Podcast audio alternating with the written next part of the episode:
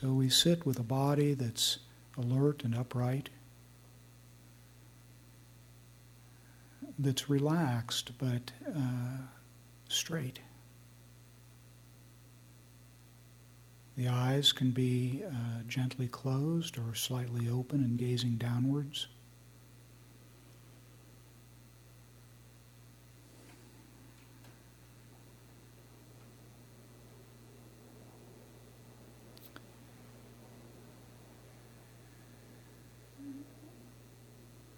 And the suggestion is to uh, notice the movement of the breath and whatever else is happening. Uh, we're really fortunate tonight to have an ongoing uh, serenade from the wind and the rain. There's an old uh, poem uh, that says, all practitioners, uh, be careful what you study make your first priority studying the love letters brought by the wind and the rain. Uh, in our practice, we're open to what is happening now. And learning to rest with some stability in our life exactly as it is, moment by moment, breath by breath.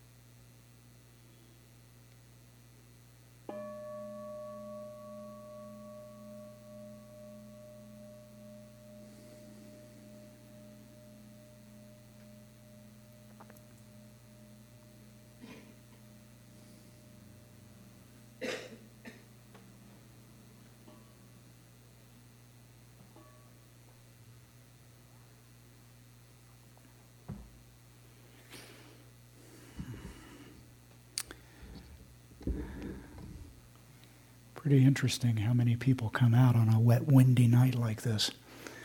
Uh, this happens to be my favorite kind of weather, so um, it was easy for me. Um, I don't know how many of you saw the, I guess the talk title just got recently posted. Uh, how many of you know what the talk is titled tonight? Excellent, so I can do anything. Very cool. It used to be that uh, they'd ask for the talk titles like six months in advance. And I had all kinds of ways to avoid doing that uh, because six months in advance is liable to be quite stale and uninteresting, at least to me, by the time the time rolls around to give it. So there's been some cultural shift. Uh, I got asked, I don't know, like four days ago, and I got it in yesterday. So we're kind of moving towards the same page, which is kind of nice. So the, the title of the talk is, and this is really what it was um, Can I Help?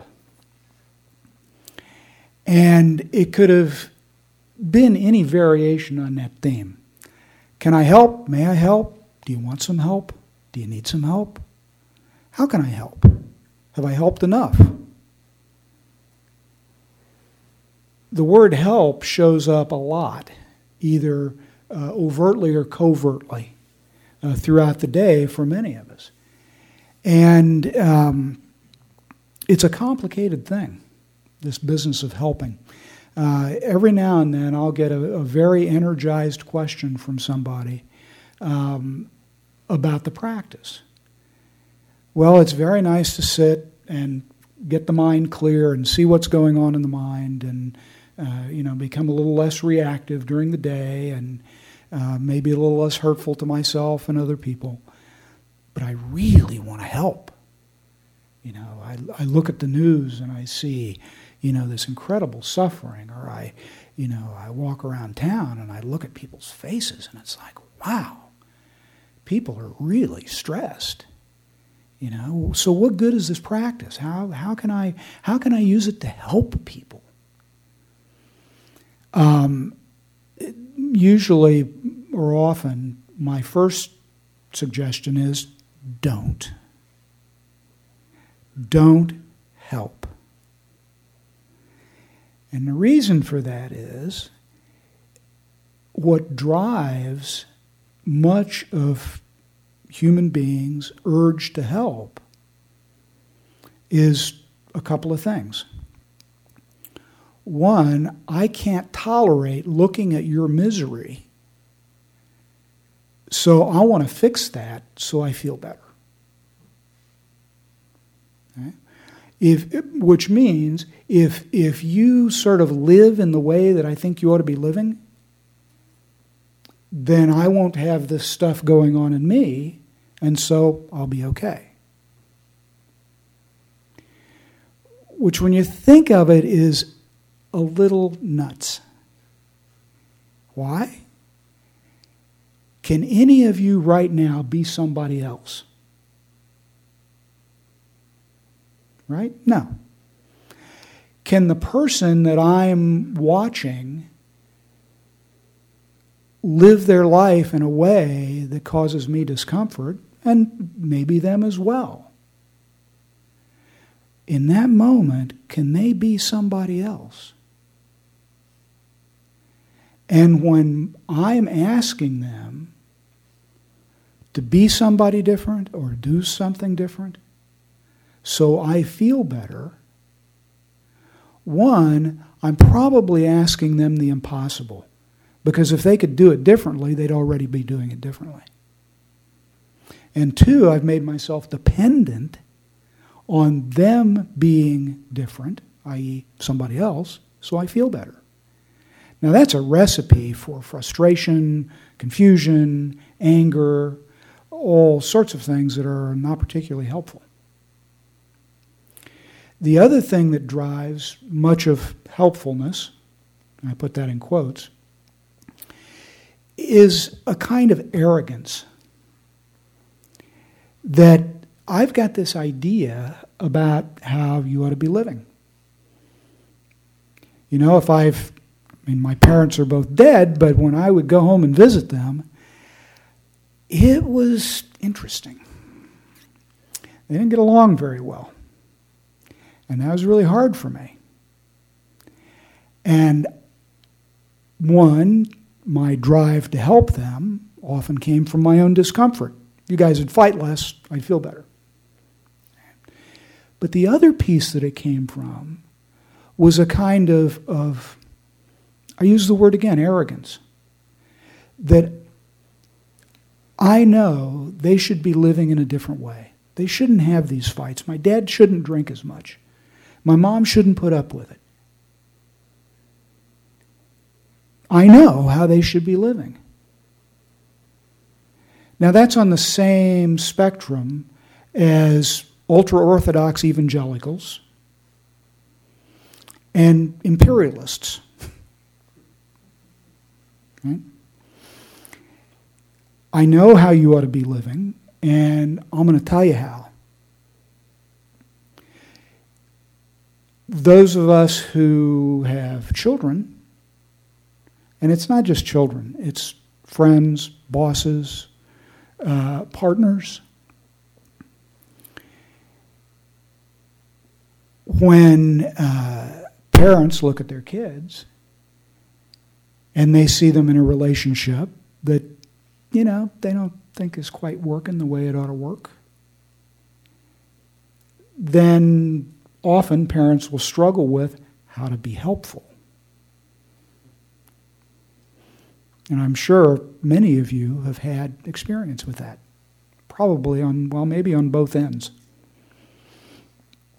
And how it feels to have somebody come into your life and try and tell you how to live. It doesn't feel very good usually. And these are often people we really care about. Our kids, you know, our brothers and sisters, sisters, brothers, our relatives, our partners. It's really hard when they hurt. And it's even more difficult when we think we know something that they don't, which is how to make it better. So, as we go through this, I'm not against being helpful. As practitioners, we're under some obligation to take a close look at what's driving that need to help. It doesn't mean don't help, but it does mean know what's driving that. There's um, an old story from the uh, Chinese Chan, or what most people would recognize as the Zen tradition. Um, there was a uh, family, and uh, they lived in the late 700s, early 800s, and they were the Pang family, and there were four of them. There was a father, there was a mother, a, a boy, and a girl.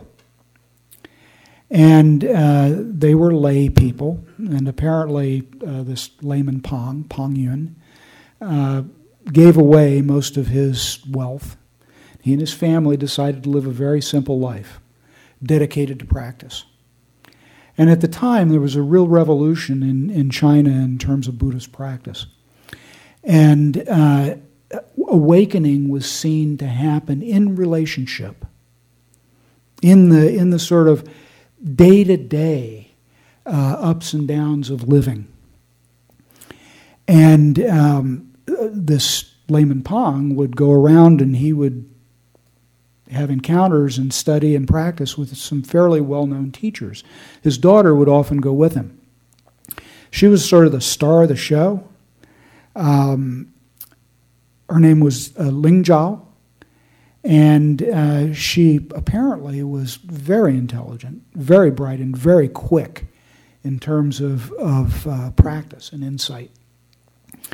Uh, the mother was known to be sort of drawn to the more esoteric and had a pretty rigorous um, even stern aspect to her. The, the young man, the boy, we don't know much about except that he maintained the family uh, garden, and that's where they got most of their food. Often, father and daughter would travel together. And um, they were also basket weavers. Apparently, a, a, uh, tried and true occupation for contemplatives. You find it in the Christian desert tradition and uh, in many uh, contemplative traditions, you know, basket weaving. Um, so they would make baskets and then they would go into the little villages around where they lived and sell them. So they were coming back after one of these trips, and apparently it was not a very successful trip because dad was really loaded down with baskets. And uh, the daughter had gone ahead and, and uh, he was coming down off a bridge and she had turned around and he tripped and fell and baskets went everywhere. And boom, right down on the road went him. She ran right up to him, threw herself on the ground right beside him. He said, What are you doing? He said, She said, I saw you fall. I'm helping. I'm helping. And he said, well, it's a good thing nobody was watching. So, in this one intimate act, she's completely obliterated the difference between helper and helpee. You know, and if we look at one of the ways to understand this practice is it's one of intimacy. It's one of working around the edge of what separates us from being truly one with our life in all of its aspects. And that's why daily life and relationship is such a wonderful place of practice because it always shows us exactly where we pull back or where we grab on or where we push away. You know, the, the annoyance, the anger, the fear, the anxiety, the confusion, that's always happening in some kind of relationship, even if it's the mind's relationship with the past or the future. And so we're always being shown where this illusion of separation is being maintained and how. And our practice is to Wear that down to see through that imagined separation so that we have a, life that is more integrated, more intimate, less frictional. And when you look at somebody like Ling Zhao, who throws herself down beside her dad and says, I'm helping. What an intimate thing to do. What a kind thing to do. She didn't walk over and assume that she knew what he needed. She didn't walk over and assume to try and help. In this incredible act of empathy, she got right down beside him. Now, the first thing you notice in, in intimacy, the first step in becoming intimate with anything, is you got to stop running away. Right? I mean, it's like not rocket science. Right? The first thing you have to do is to stop running away. Whether that's literally running away or running away by trying to get in and fix things, make things line up with my idea of what life should look like. Because intimacy is not about some ideal of how people ought to look or life ought to look or how anything should look. Intimacy is about being with the actual fact of how it is. It's only when we're in that place, when with when uh, in relationship to our partners or our children or our parents, we've completely given up This idea that somehow they're living in a different world than I am, and I'm going to step in with mine and fix theirs. It's only when we stop and see what's driving that the fear, the range of discomforts, the helplessness. Helplessness is a big one, by the way.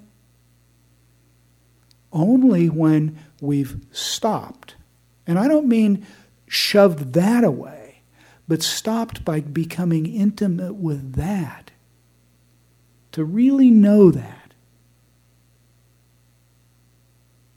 Then there's the opportunity for the kind of help that's new, that's creative.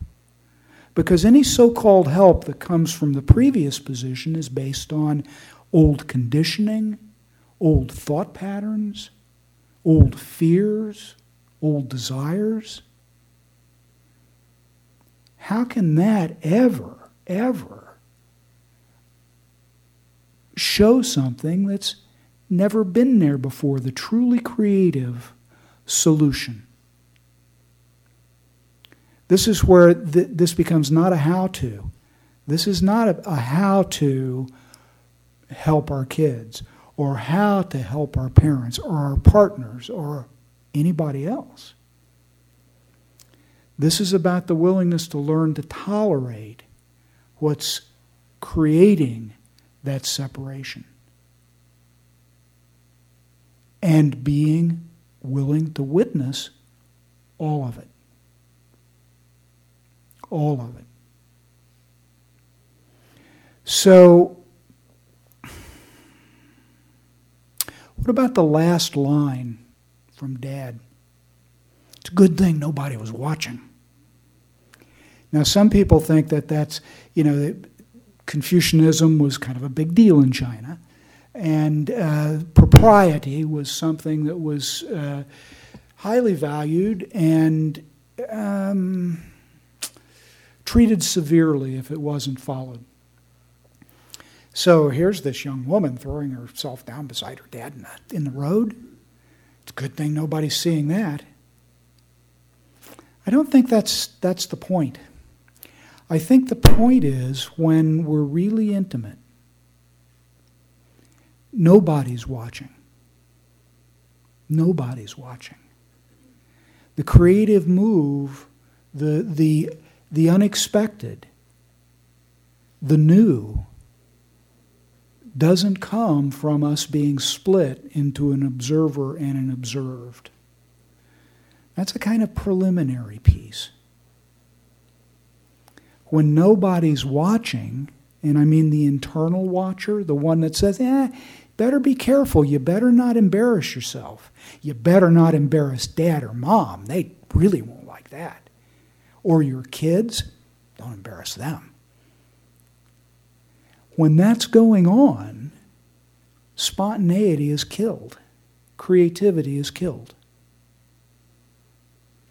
And if we're acting from the place of, oh, I know what's best, or I can't tolerate what I'm experiencing inside, so I'm going to change you, when that's operating, no intimacy either.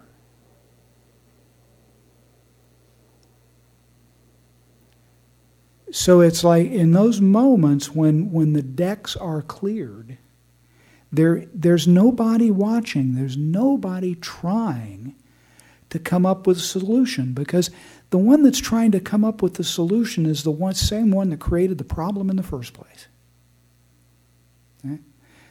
I see this as a problem. Well, who's seeing it as a problem? Now I'm going to try and fix that. You with me? The, the, the same one that is defining and creating the problem is the one that's now going to try and figure it out. And we wonder why these things so quickly go off the rails in relationship.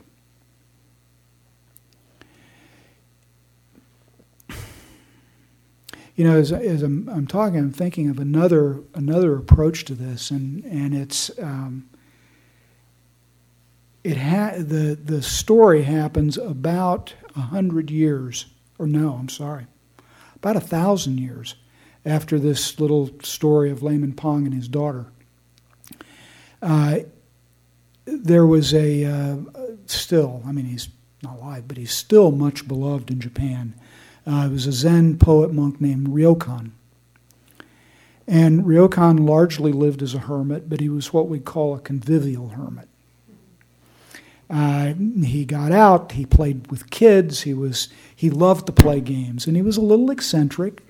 Um, one might say a little naive.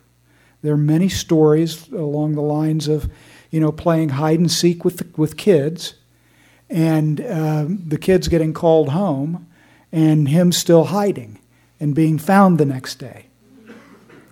Um, would have made a great playmate, I suspect. He also liked his sake. He would go out, and there were a couple of farms that he would visit. And uh, so, a convivial hermit and, a, and an amazing calligrapher, a, a man of, of seemingly endless kindness, and um, an incredible poet. Known for his wisdom and compassion, um, he got a letter from uh, some friends who lived several villages away uh, who were having a very, very tough time with their son, getting into all kinds of trouble, um, shaming the family. Um, and the parents were at their wits' end. They had no idea what to do. And they wrote Ryokan, Could you come and please help our son? So Ryokan makes the, makes the visit and, and uh, they bring him into their home and uh, they're expecting him to help. Of course, that's what they ask him to do. Well, he spends the night sitting in, in meditation and hanging out with the family and doesn't say a word about the son, not word one. And um, he's getting ready to go the next day. And he's an old man at this point, and the, the, the boy walks out and is helping him put on his straw sandals. And Ryokan's standing there, the boy's doing the sandals, and he feels something wet hit him, and, he's, and then he feels another drop hit him, and, and he looks up, and Ryokan's standing there silently with tears running down his face. That was Ryokan's way to help. Now, the story has a happy ending the boy was really struck by this overt show of love and compassion and unintrusiveness. So, all kinds of ways to help. Genuine help doesn't come from the position of knowing. In fact, no, nothing can be learned from the position of knowing. The best students are the ones who tolerate not knowing really deeply and become skeptical of thought's ability to figure life out. So we've got Lingzhao and we've got Ryokan. And uh, like I said, this is not a talk against helping. This is a talk about becoming more aware for all of us, myself included. And I, there's nobody, by the way, that's immune from this. Right? You can ask my daughters, they will tell you. Um, it's again about paying attention and not trusting the urge to fix it. And then beginning to see what emerges from that as we become more and more intimate. So, I think that's enough. So, um, we'll do some Q&A until we, you know, run out of Q&A or we reach 815. Usually I'll hang around for a little bit. Tonight it's not going to be possible. The last time I ate was 11:30 this morning, and my machine's running on fumes. So I'm going to zip out of here and get something to eat. If you do have questions that you don't feel comfortable asking in this kind of a, of a setting, you can get my name and email from uh, the office, and I'd be happy to respond to it. Okay? So, questions, comments? It doesn't have to be just about the talk. Maybe you've got a stumper that you've asked every teacher in town and you want to try it on me. Yeah. Uh, well, this is more along the way of a recounted experience that relates to this issue. Hmm. That um, it meant a lot to me, and kind of brought it back. Hmm. Um, I used to practice in medicine years ago, and I also used to uh, have an opportunity to hear koan cases and so forth that Yeah. Uh huh. Yeah. I'm terrible at remembering the details of koans, but what I do remember is one thing that stuck with me, probably more than any other, and that was um, a phrase which was, Who is sick? This one really stuck with me because I was very confused with it for a while. And there I was seeing uh, patients pretty frequently. And this wore, this wore into me in a way that uh, not many things ever did. Yeah. Uh, because you know who who is sick who owns sickness for instance who owns unwellness and how does that affect uh, a relationship between two people who are trying to Mm-hmm. deal with it from one side or the other Mm-hmm. um, you know the, the typical way of approaching from a clinician's point of view is to be expert brusque perhaps removed Mm-hmm. um, and in a way defensive. There's a lot of shells. And when you start to ask the question uh, I, that I think you're kind of approaching too, who is sick, Mm-hmm. it changes the dynamic completely. Yeah. So I just uh, Yeah. I thought that was something that I just wanted to share. Yeah, yeah. Well, it really points to this what's really a fundamental religious question in the true sense of that word. Um, who am I? I mean, really, who am I? And who's uh, there's a there's a, a I think a great story where the student comes a long way to, to meet with a teacher and and the teacher says, "So where have you come from?" And he said, "Well, I came from, you know, such and such place." And he immediately changes fields abruptly on this on this person and says, "What is this and how did it get here?" and it's like, "Whoa." I mean, talk about a really really deep question. What is this? And how did it get here? Who is this? And how did it get here? You know, it cuts right to the heart of the matter. Well, the, the, the student stayed with this person for seven years, or that's the story, and at one point came and said, Well, I'd, I'd like another conversation about this. And the guy said, oh, Okay, so what do you got? And he said, uh, Well, to say anything is to miss the point. You know, that, that, the, that this kind of intimacy can't be talked about. It can really only be lived, and in a, in a clinical relationship, the, in psychotherapy anyway, I can, I can speak from that, that vantage point a bit, that I feel most alive in the room and the conversation feels most alive. And I've checked this out with, with people in the other chair. Feels most alive to them too. When there's no sense of me and them or them and me. We're lost in the conversation, which is creating us in the moment in a completely new and unexpected way.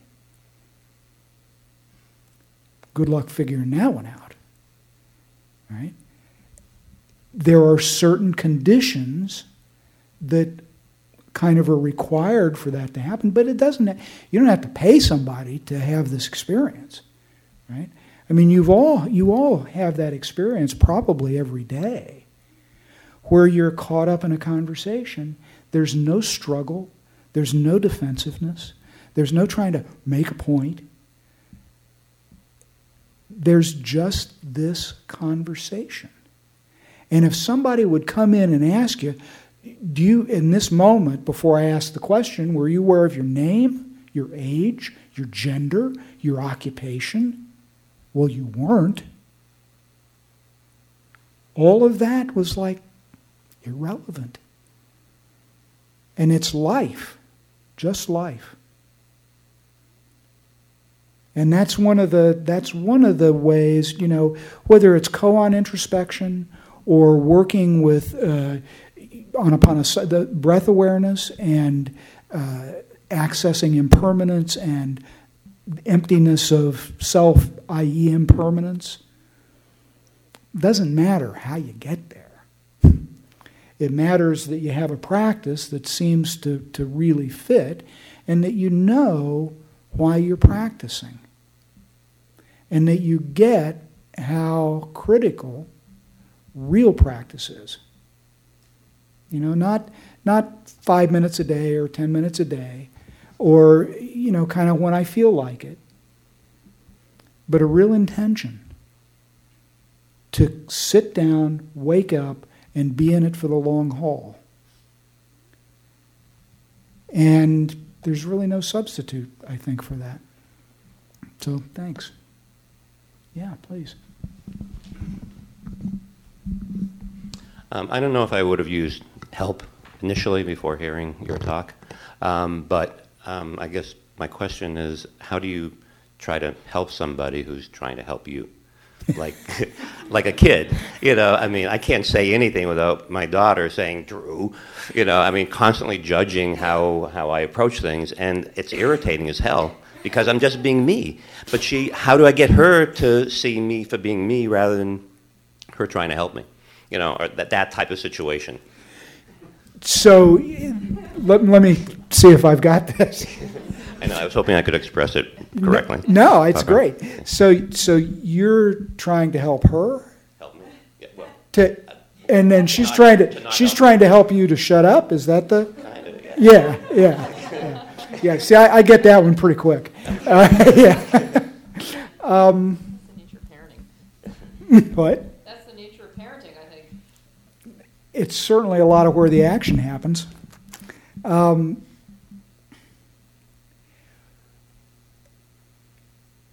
you will cut down, of course. I'm going to tell you something you don't know already, right? You could almost you could tell me what I'm going to tell you. It would be my guess, right? Um, the less you try and help her, the less she's going to try and help you. I didn't see that coming. Sure you did. and so the practice is to notice every time the urge comes up to help her.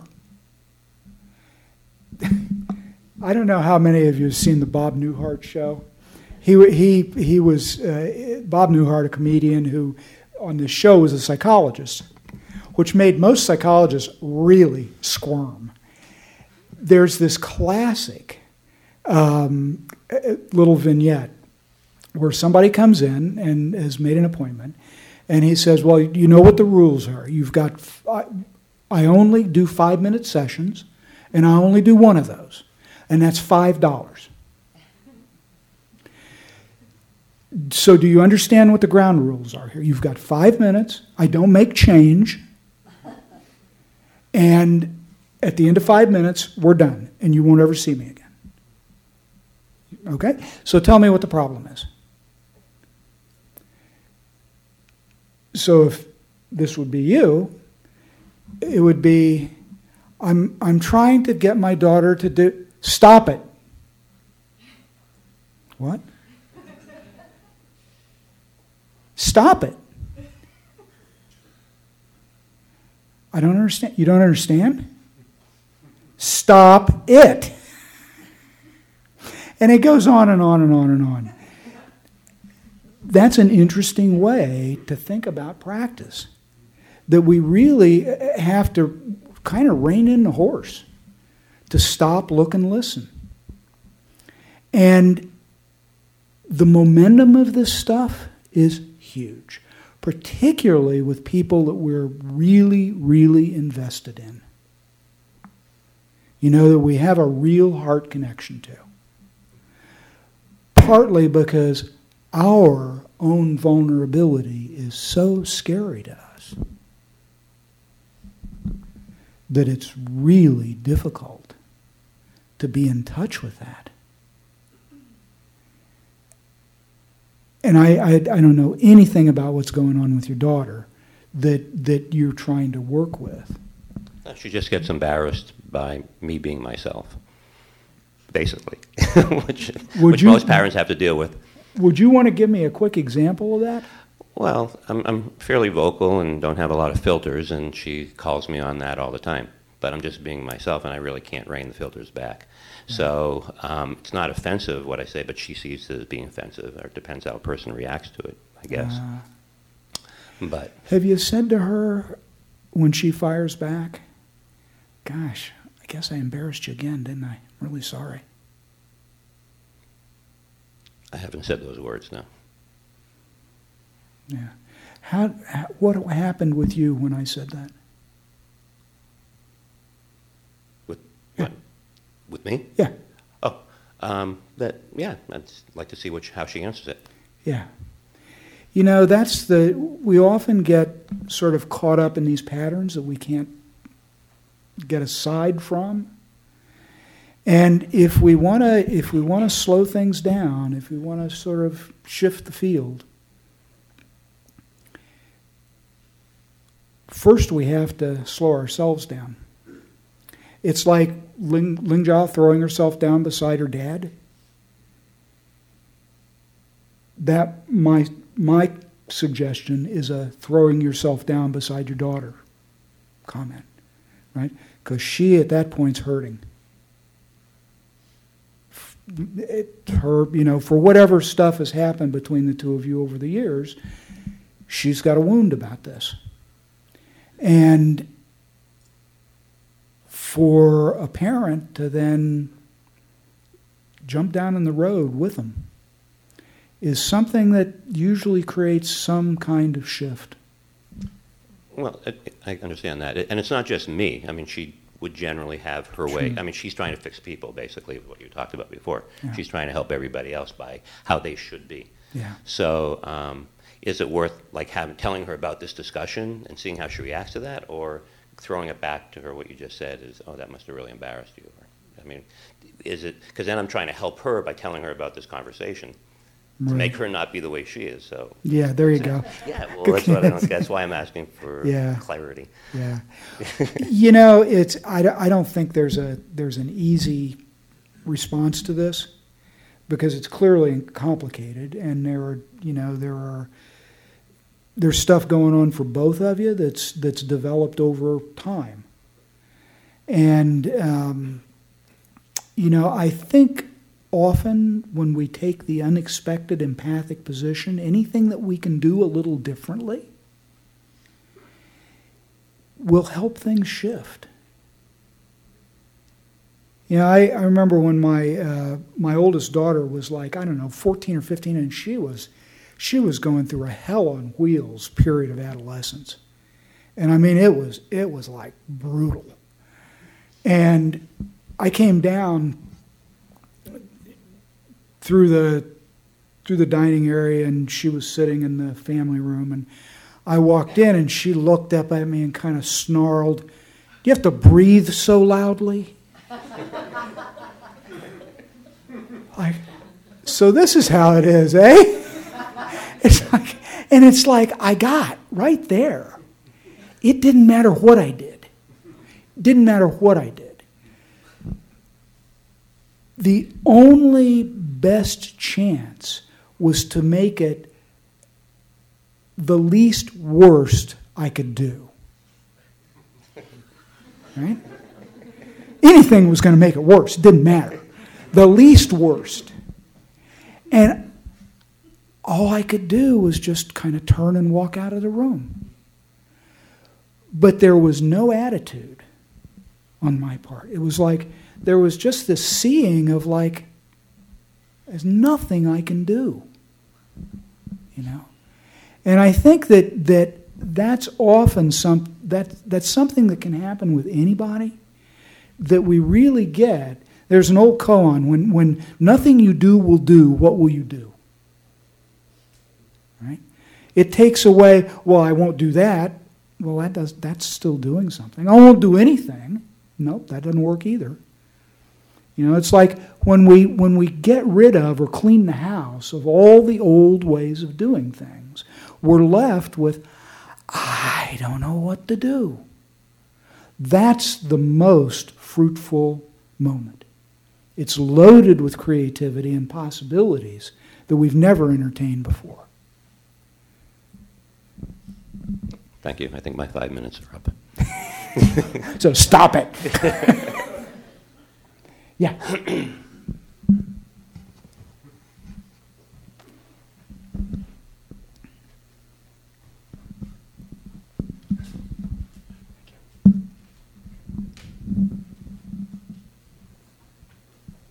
Hi. So I'll, I'll tell you a short story about my uh, stepfather's death. I had an incredibly difficult relationship with him. He was nothing but harsh and judgmental and belittling and alcoholic and and cherished us somehow, according to my mother, but I never under you know I never Mm. felt that. Um, so I was uh, he was his dementia was progressing, and I would go down to Connecticut um, and spend a couple of weeks at a time to help help my mother out to deal with him, as well as just be with him because he wasn't entirely safe on his own. So um, I would deal with these stressful periods by going off into the woods and meditating. So it was towards the end for him, and I went up to the woods and I was sitting on a rock by a lake, and my cell phone rang, which was kind of impossible because there wasn't any reception up there. And she just said, Pop died, come home. And I didn't, it was not a moment that I could have prepared for, although it was inevitable and I, you know, you know in your head. But it was this amazing flow of one pointedness in action mm. just to go and to get there and to get her and to go to the hospital room. And I knew that she would have a really difficult time dealing with seeing him dead. So I went in first and I did some prayers and some just simple kind of like smoothing the energy out around him, kind of very simple kind of ritual. And then I helped her by leaving. I helped her by being there first, but then by leaving, I knew that I needed to that, that I needed to not hang out with her with him, but I needed to really leave and let her be with him. And the surprise to me was when I walked out, I felt completely um, empty, both this empty and completely open, and no thought except it's over and a sense of uh, something something new, but Mhm. not new like oh boy, just like the slate is totally clean, Mm-hmm. and I didn't expect this. Mm. And what a moment! you know, let's not Yeah. fill it with anything. Mm-hmm. Hmm.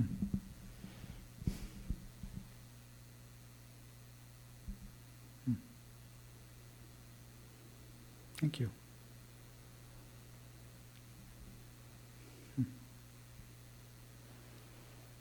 Yeah.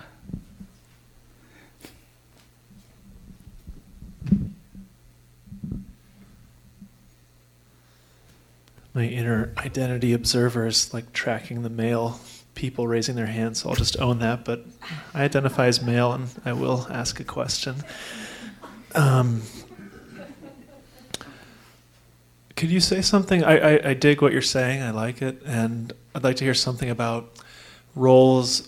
We could maybe say teacher, coach. Uh, I work as a chaplain myself, so kind of like helping roles, therapist perhaps at times. Um, where I've experienced, I guess, on both sides, um, the benefit of, let's say, confidence or of um, maybe not like assignments, but a kind of uh, confidence in a suggestion or maybe even a like, do this, just do it, you can do it. Yeah. Um, so, yeah, where does uh, something like confidence or confidence in what is helpful where does that fit into the, what you're saying? You mean your confidence in the person you're working with? Yeah, or maybe even maybe the word authority comes to mind also. Um, Mm. Speaking with authority or from authority or Mm. with confidence in what could be helpful, especially in like a coach, teacher, chaplain, therapist role. Yeah, no, it's a great question. I mean, a lot of this depends on the contract that we've got with the person in the room. You know, if somebody if somebody shows up and and wants, you know, they're having panic attacks, and their agenda is to get rid of those panic attacks. Um, that's the contract. If I'm going to enter into that contract, then that's what I'm going to try and deliver. And um, I mean, it's impossible to have a completely level playing field, either in the consulting room or in the interview room. Um, you know, I, I, I think that that's just fantasy to think that, you know, there's not a, there's not a difference between the, the two sides of the room. Um, I don't think that that's. Hmm. I have a lot of things going on in response to your question. When I look at when I look at young teachers or young therapists, naturally they tend to, to rely more on knowing. And they and it's and it's a kind of, of, of shallow knowing. Uh, simply because the, the the years and years of experience and training are just not there yet. Same with same with young teachers. I think you find that as as you develop a wide range of experience, I mean, it used to be said that it took at least 10 years of full time practice after one's clinical training was over. After your your uh, degree, after your residency, after your therapy, whatever, to make a good journeyman therapist. Okay, uh, the standards are really, really very different today. The whole apprenticeship model is hard to find, either in you know the in meditation realms or in clinical realms. You find as you accumulate experience and understanding authority has a different kind of feel to it. It's, it comes more from experience. And so a suggestion can be made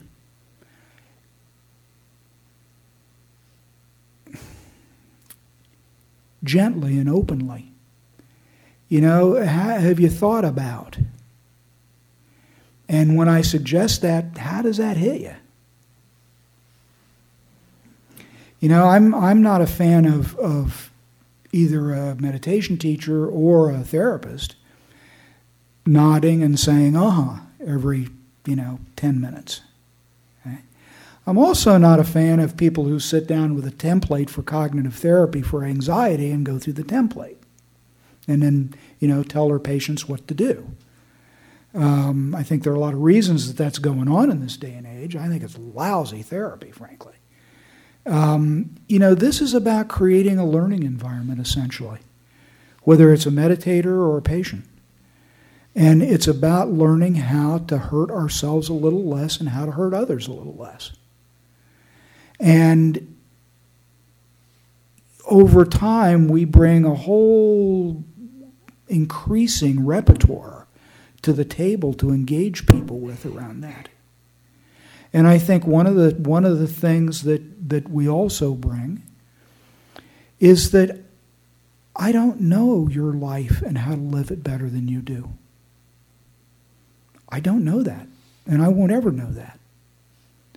So anything that happens in terms of suggestions or advice or it, has to be done very gingerly. You know? And frankly, this stuff, the healing part of this really happens in the relationship. It's the quality of the relationship. They've had, a, they've had nu- numerous studies, and they, they, they go back and they ask both therapists and patients what, what was most memorable, what was said that was most memorable over the course of your therapy. And they could do the same thing with, with a lot of meditation teachers and their students. You know, what was the most important thing? And almost invariably, what a patient or a client would, would remember that was said that was important, the therapist would not remember having said it at all, and vice versa. And what began to come out was it's not what's said, it's, it's how this relationship is held and how two people learn to hold each other. And one of the people in the room happens to have a lot of experience, hopefully, in one area that they bring to the table. And so does the other person. And so then there's this coming together and this holding together in which the creative stuff begins to happen. And sometimes, yeah, I may say to you, stop it. you know? And usually I won't know why or where that came from. And what I've learned what I've learned is if there's some I can feel it in my body if it's wrong. I can feel it. You know? And and the more we're attentive to what's going on in our bodies, the body is incredibly wise and knows often well before the mind does. And that's why a sitting practice that allows us to become really intimate with our physical body and what happens in the link between thinking and, its, and how it impacts the body is so very important. Because that's our tool. That's our tool for life and living. And yeah, so. Great, thank you. Yeah, you're welcome. Yeah.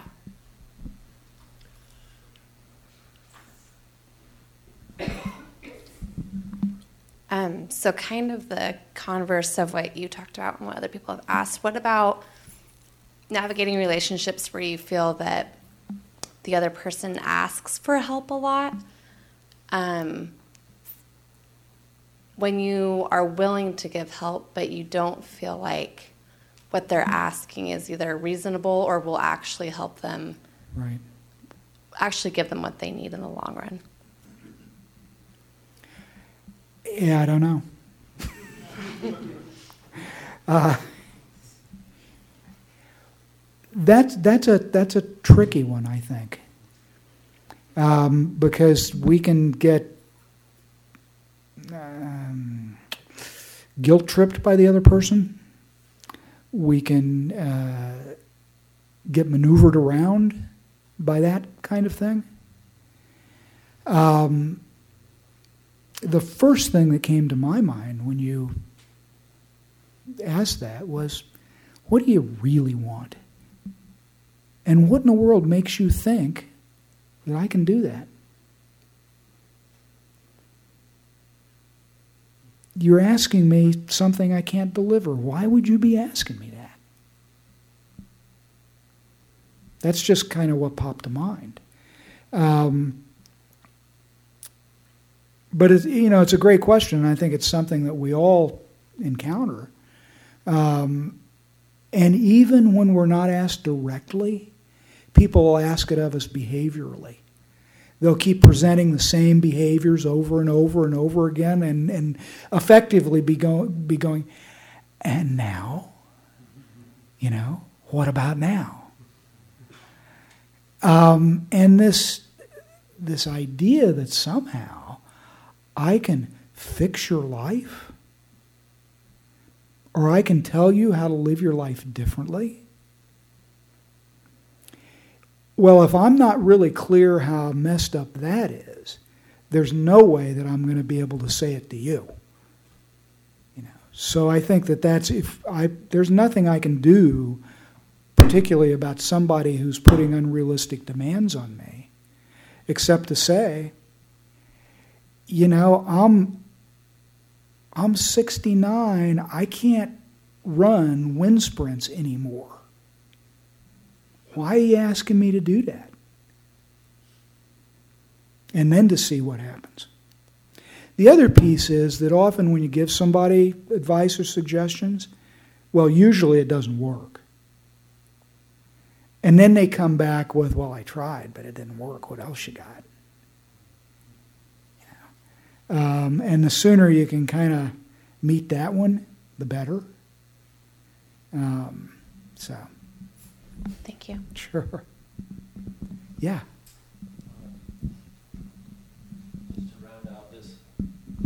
Just to round out this group of questions from white people, um, I thought I would. Um, I kind of wanted to ask a, a, a, similar question about um, how do you deal with wanting help, which is a place that I find myself a lot, and I think probably most people do. Um, and I think sort of the things that you mentioned, I mean, asking yourself, well, what is it that I really want, and how can I expect that somebody else can provide that? Mm-hmm. Um, and it's interesting because as I was thinking that to myself, part of me said, uh, kind of poked its head up and said, well, but wait. Um, sometimes things, well, things almost always look different to another person. Right. Um, and then that made me think of something else that you said, which is something I've been thinking about a lot in my life, which is the difference between seeing and feeling, mm. and how often when I think about my situation and improving it, um, I'm thinking about seeing it from outside and what would look better, hmm. as opposed to feeling it from inside and seeing what feels right or like what feels mm-hmm. better. Hmm. Um,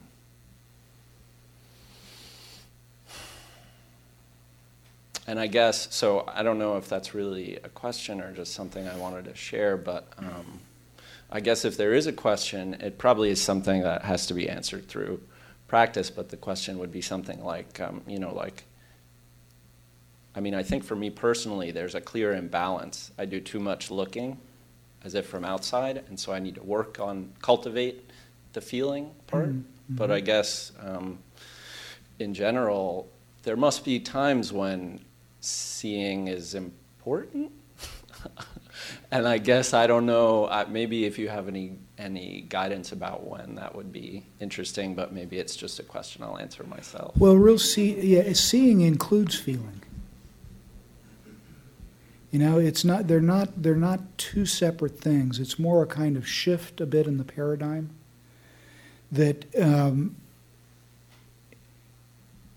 there's you know there's hearing and I see the I see the droplets on the glass I hear the wind and there's there's a seeing of that as well you know there's a you know one way to think about this work is is creating a larger container that larger container and we don't really create the larger container we see where our our uh, the vastness of our container is self-limited and usually that's through stories, narratives that we tell ourselves. And so, as we begin to, to challenge those, to begin to tease those apart, as we begin to have conversations with, with somebody else who may have a different perspective, you know, it's, it's not that we don't look for those kinds of differences in the conversation. In fact, that's often what's helped shift the, the, the, the situation. You know, you get a larger ecology of ideas, if you will. Right? It's that it's it's not from a place of, oh, I've got to fix you. And at some point, it becomes not from a place of, you need to be fixed. Right? That, that those are some of the ideas that limit the, the the perception of this vast container. Right? So that the idea exchange, the conversational, the affective exchange, doesn't come from a place of, oh, I got an agenda for you. Right? It comes from, I'm trying to meet you and trying to engage in a conversation together that seems connected at multiple levels and trusting that something different will come out of that unexpected for both of us. And I know something, uh, something right, good, useful has happened after a conversation when I feel like I've learned something. Funniest thing, the other person, when I ask them, in, inevitably, invariably says, I did too. And they can say exactly what it was, what shifted. But there wasn't an agenda to make that happen. You know? So, thank you. Yeah. We're going to have to stop. Um, thank you for hanging out for this.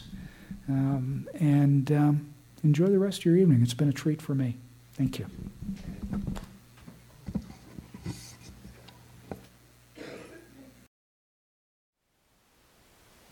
Thank you for listening.